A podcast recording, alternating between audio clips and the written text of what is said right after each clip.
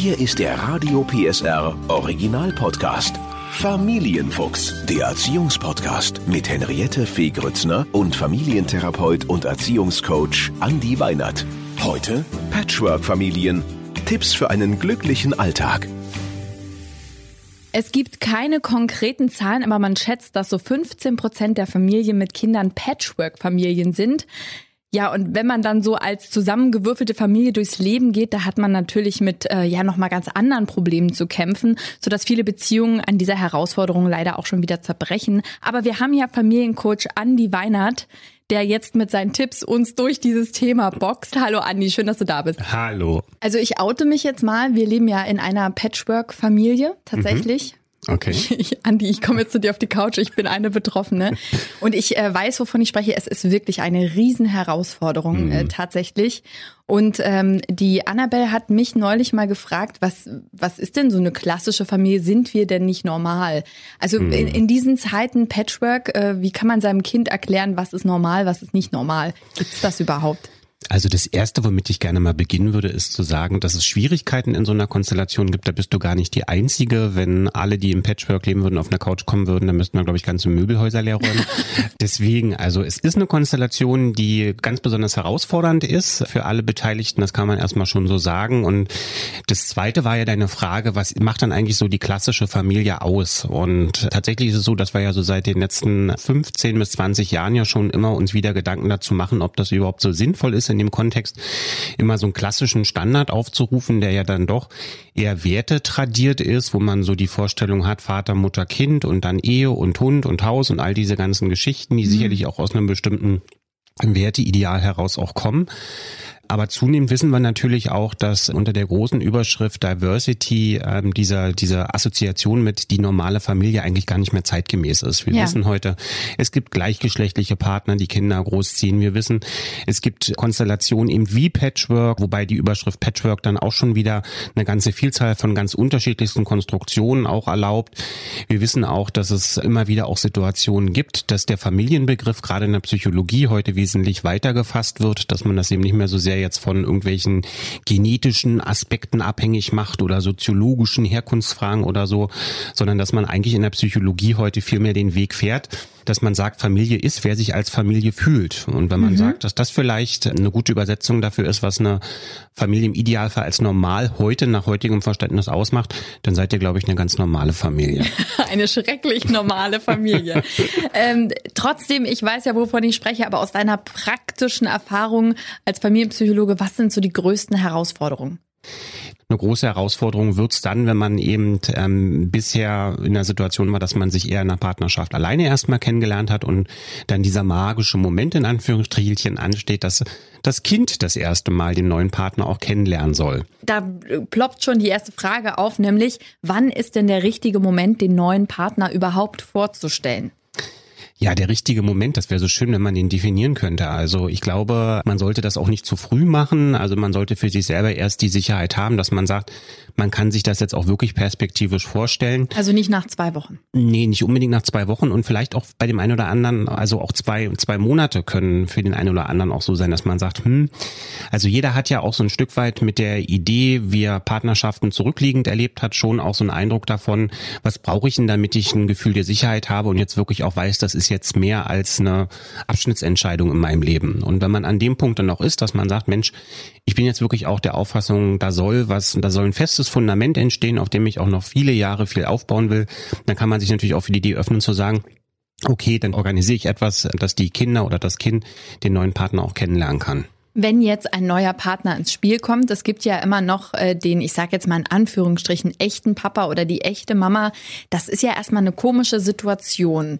Was ist da dein Rat? Würdest du zuerst mit dem Ex-Partner sprechen und sagen, du, ich habe jemanden kennengelernt, ich würde gerne das äh, vorstellen. Ich, ich weiß, dass das immer, äh, dass alle sich natürlich immer bemühen darum, dass äh, die Eltern, ne, die Ursprungseltern, so nenne ich sie jetzt mal, eine gute Beziehung haben, aber oft gibt's ja doch eben Rosenkrieg.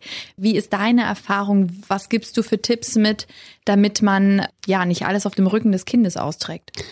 Also ich glaube, um die, die Frage von dir nochmal aufzunehmen, ist es ja schon so, dass da die Beziehung zum Ex-Partner auch eine zentrale Rolle spielt bei der Frage, soll ja. ich den vorher informieren? Also ganz oft ist ja so Trennung und Scheidung oft das Resultat von einer langen Kette an Traumatisierung, so will ich sie jetzt mal nennen. Und entsprechend sind da auch immer wieder Wunden, die schnell aufbrechen können auch. Und vielleicht war es auch eine Trennung, die nicht von beiden Seiten in gleichem Maße gewünscht war. Dann kommen natürlich diese alten Kränkungen auch gerade bei solchen Themen auch wieder hoch. Was ich immer ganz wichtig finde, ist, wenn man sich jetzt mit dem Gedanken auseinandersetzt, hm, wie kann ich denn sowas organisieren? Also den Ex-Partner kann man in der Regel ganz gut einschätzen. Und man kann ja auch aus den Erfahrungen, die man mit dem bisher schon gemacht hat, vielleicht ganz gut einschätzen, wie reagiert denn der, wenn der jetzt vor so eine Situation gestellt wird, dass der jetzt gesagt bekommt, du, ich habe eine neue oder ich habe einen neuen.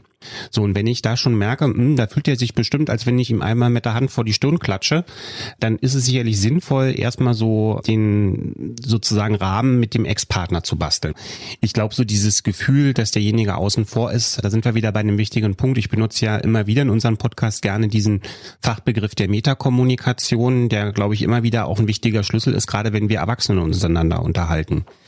Heißt also, ich kann das ja auch alles thematisieren. Ich kann ja auch sagen, du, ich weiß, ich habe dich so kennengelernt, dass das eine Situation ist, die schwer ist für dich und wo du jetzt bestimmt auch so das Gefühl hast, boah, warum machst du das jetzt mit mir? Ne? Mhm. Und für mich ist einfach die große Angst, dass das jetzt wieder eskaliert und alleine, wenn man das, was man sonst erlebt, in Sprache formuliert und dem Ex-Partner dann auch zurückgibt, bietet das manchmal nochmal eine Ebene für eine andere Kommunikation auch an. Und man ist da nicht nur so im gewohnte Interaktion hin und her schießen, sondern ist eher dabei, dass der andere mal merkt, okay, die weiß schon, wie ich reagiere oder der weiß, wie ich reagiere.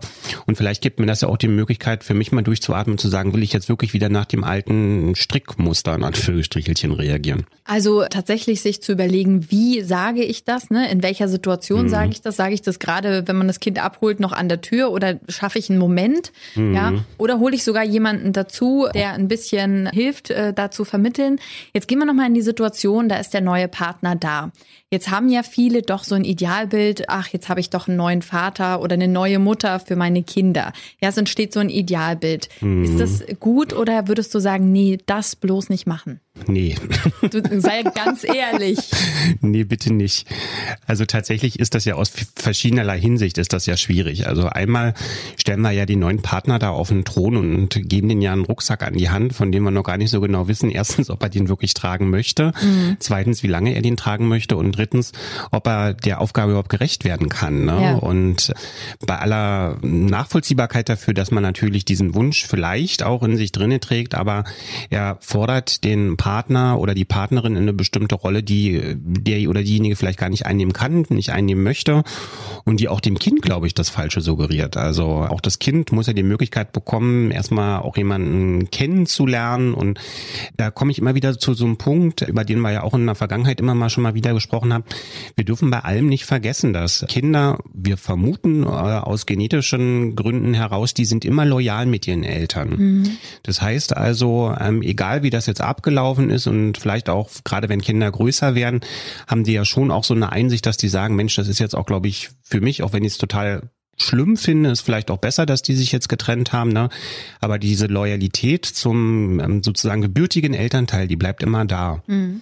Und genau das ist dann immer so ein Punkt, wenn ich, wenn ich mir das nicht klar mache und mein Kind in so eine Zwickmühle dann bringe, so eine Loyalitätskrise auch bringe. So nach dem Motto, das ist jetzt dein neuer Vater, den anderen brauchen wir nicht mehr. Genau, dann, dann führt das immer dazu, dass ein Kind anfängt, sich zu verstellen. Also auch das wird mir in der Beratung immer mal wieder erzählt, dass dann so Situationen jetzt gar nicht mehr so unbedingt im Patchwork, sondern schon alleine, dass wenn Eltern so in Trennung anfangen, böse übereinander zu reden und das Kind kriegt das mit und dann fangen Kinder sich an zu verstellen und sie fangen an, Manipulation zu lernen. Also zu sagen, ich muss jetzt Mama das erzählen, damit sie sich gut fühlt und ich muss Papa das erzählen, dass er sich gut fühlt und das bringt die Kinder in eine ganz komische Situation und trainiert auch eine ganz blöde Eigenschaft in den Kindern, nämlich unauthentisch zu werden. Mhm. Und deswegen auch in dem Zusammenhang würde ich immer wieder sagen, das braucht's ja gar nicht. Also wenn wir sagen, Familie ist, wer sich als Familie fühlt, dann ähm, darf das ja auch entstehen. Gefühle kann man ja nicht jemandem vorschreiben, sondern die müssen ja durch eine kontinuierliche Arbeit miteinander, mit gemeinsamen Aktivitäten, mit Traditionen, die sich neu entwickeln dürfen, darf so ein Gefühl ja entstehen. Und dann ist es ja auch genau richtig. Und dann kann man dafür auch keine feste Zeit definieren oder sagen, das sind die Strategien, mit denen man genau dahin kommt. Was ist mit dem großen Thema Mama und Papa sagen? Das ist ja so ein bisschen die mhm. Idealvorstellung, dass der neue Partner dann Papa oder Mama genannt wird. Wie siehst du das? Ich würde das niemals, also als Empfehlung niemals so äh, dem Kind jetzt aktiv aufdrücken wollen. Wenn man jetzt merkt, und das passiert tatsächlich eben, wenn die Kinder noch sehr, sehr klein sind, der biologische Vater oder die biologische Mutter wirklich nicht so präsent sind oder auch gar nicht präsent sind, dass ein Kind aus diesem natürlichen Bindungsbedürfnis heraus dann irgendwann eben auch tatsächlich sich für, von sich aus heraus dazu entschließt, den Begriff Mama und Papa zu verwenden. Jetzt kommt es wieder auf denjenigen an, der dann diesen Begriff empfängt. Wenn der sagt, Mensch, das fühlt sich jetzt erstmal komisch für mich an, das darf es auch, weil es was Neues ist. Wenn derjenige sagt, nee, das geht für mich überhaupt nicht, dann sollte man definitiv, also damit meine ich die Erwachsenen untereinander ins Gespräch gehen, wie man damit zukünftig umgehen möchte. Prinzipiell denke ich aber, es ist auch wieder hier nicht sinnvoll, irgendeinen Zwang auszuüben oder auch mit der Absicht, in eine Patchwork-Familie zu gehen, gerade wenn ich jetzt vielleicht selber keine Kinder habe, dass ich sage, ich möchte jetzt aber innerhalb der nächsten drei Monate, dass eines der Kinder, die gar nicht von mir biologisch kommen, dass die mich jetzt als Mama oder Papa wahrnehmen. Trotzdem ist das ja eine große Herausforderung, gerade wenn das jetzt kein Baby ist, sondern ein Kind, was eben schon vier, fünf, sechs oder zehn Jahre alt ist. Plötzlich ist da ein neuer Mensch mit im Konstrukt und der will ja auch seinen Platz finden. Und dann ist die Frage, wie viel darf der denn in Erziehungsthemen mitmischen? Nehmen wir das Beispiel der Armbrotstisch. Alle sitzen zusammen und ständig kritisiert der neue Partner, jetzt sitzt doch mal gerade, du hast überhaupt keine Manieren und so weiter und so weiter. Wie siehst du das? Im Vorfeld schon sagen, pass mal auf, Erziehung ist meine Sache oder soll sich das einspielen? Wie siehst du das? Das würde mich wirklich interessieren.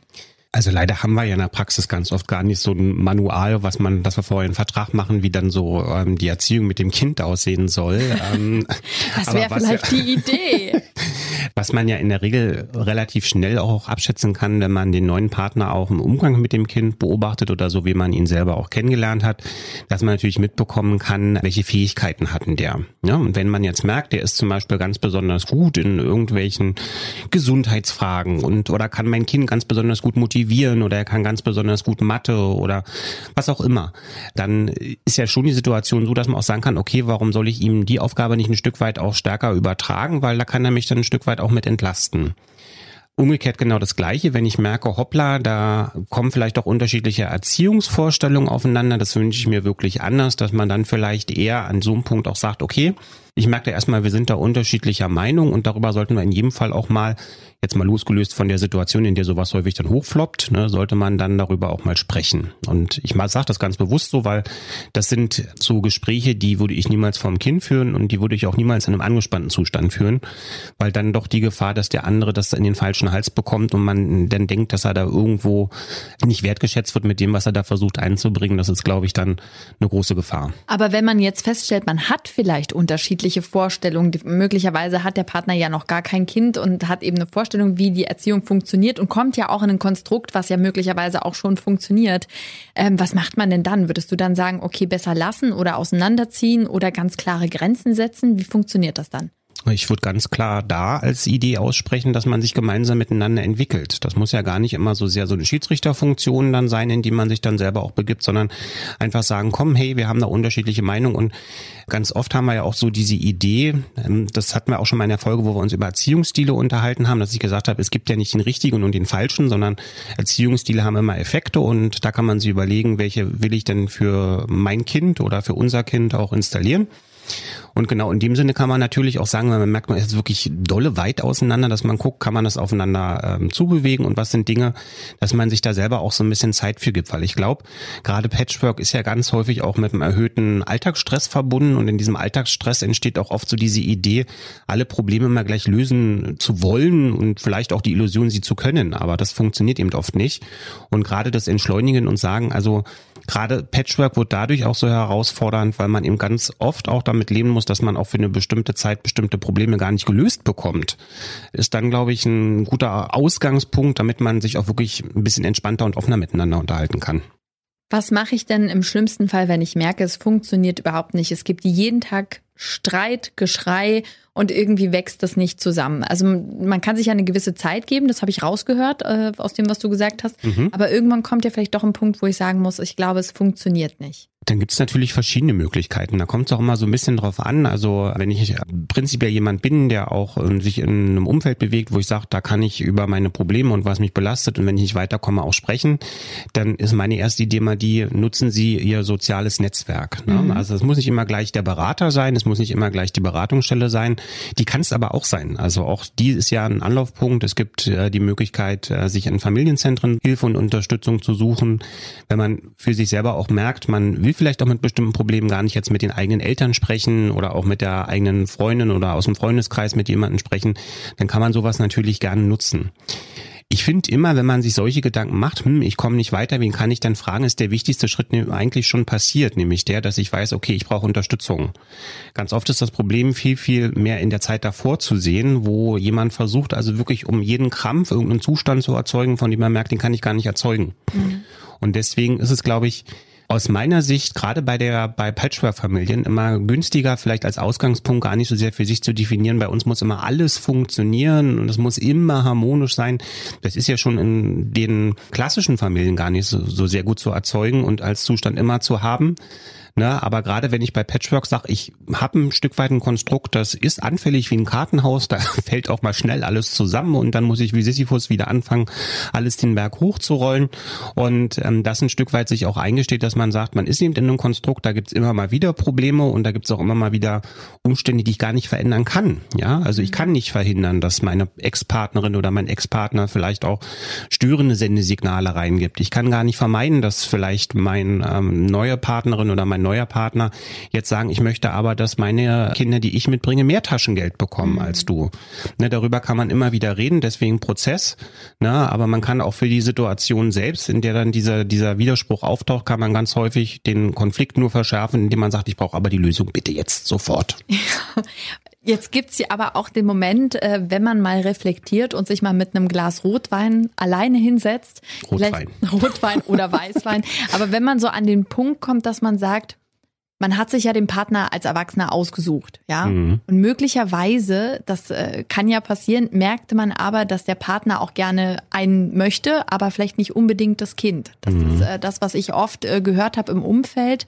In so einer Situation würdest du sagen, Hilfe holen oder warten, bis es zusammenwächst oder dann sagen, nee, pass auf, also das hat äh, wirklich dann auch negative Auswirkungen aufs Kind. Nun hat ja jede Familie, hat ja jede Familie andere Möglichkeiten, damit so einer Situation noch umzugehen. Ich meine das jetzt ganz bewusst so. Es kann ja durchaus auch eine Option sein, dass man sagt, okay, wir schaffen jetzt ein Modell, in dem wir nicht wirklich zusammenleben in einer Wohnung, sondern man schafft sozusagen nochmal einen zusätzlichen Wohnraum, wo man sagt, das ist dann so ein Stück weit eine Möglichkeit, wie man bestimmte Dinge auch entzerren kann. Eine andere Möglichkeit kann die sein, dass man auch tatsächlich mal einen Schritt zurückgeht und sagt, okay, bis zu dem Punkt, dass wir jetzt hier irgendwie ganz dicht miteinander jeden Tag Alltag organisiert haben, hat das doch eigentlich super funktioniert. Was hältst du denn davon, wenn wir einfach für uns beide mal einen Schritt zurückgehen? Dass man also auch bewusst die Sachen wieder ein bisschen entzerrt und nicht versucht, immer dran festzuhalten und zu sagen, wir müssen hier vorantreten. Dass man vielleicht dann auch in so einem Zusammenhang einfach für sich sagt, okay, dann bleiben wir als Paar existent, aber dieses Konstrukt Familie werden, das klappt im Moment noch nicht. Und das finde ich auch, das ist eine Situation, die ich ganz oft auch in den Familien- und Paarberatungen ganz oft versuche zu betonen. Manche Dinge, die wir gerade nicht verändern können, die sind für den Moment so. Und oft hilft es, die etwas stärker zu akzeptieren, wenn man sich eben klar macht, das muss ja nicht für immer so bleiben. Ja, also das kann sich ja auch in fünf Jahren kann sich das ganz anders darstellen. Und wenn das eine von Liebe getragene Partnerschaft ist und man sagt, äh, lass uns daran festhalten, dann kann man sich, glaube ich, auch gegenseitig diese Idee schenken, dass man sagt, okay, im Moment funktioniert es eben nicht. Ich finde das wunderschön, was du sagst, weil das, glaube ich, für viele, die in einer Patchwork-Konstruktion sind, natürlich befreiend ist zu sagen, es gibt nicht diesen Weg, wir müssen nicht alle zusammen wohnen, es gibt mhm. nicht das, sondern man kann ganz kreativ und offen sein und sich loslösen von diesen Mustern, das nehme ich mit, ja. die man so im Kopf hat, wie Familie zu sein hat. Ne? Man flickt genau. nicht wie verrückt dieses, diese Patchwork-Fetzen zusammen, sondern man kann das in Liebe machen und gucken, wie es am besten zusammenpasst. Genau. Sehr schön. Vielen Dank, Andi. Gerne, gerne. Der Podcast rund um Familie, Eltern, Kinder und Erziehung mit Familientherapeut und Erziehungscoach Andi Weinert. Alle Folgen hören Sie in der Mehr PSR App und überall, wo es Podcasts gibt. Familienfuchs, ein Radio PSR Original Podcast. Moderation Henriette Fee Grützner. Eine Produktion von Regiocast, deutsches Radiounternehmen.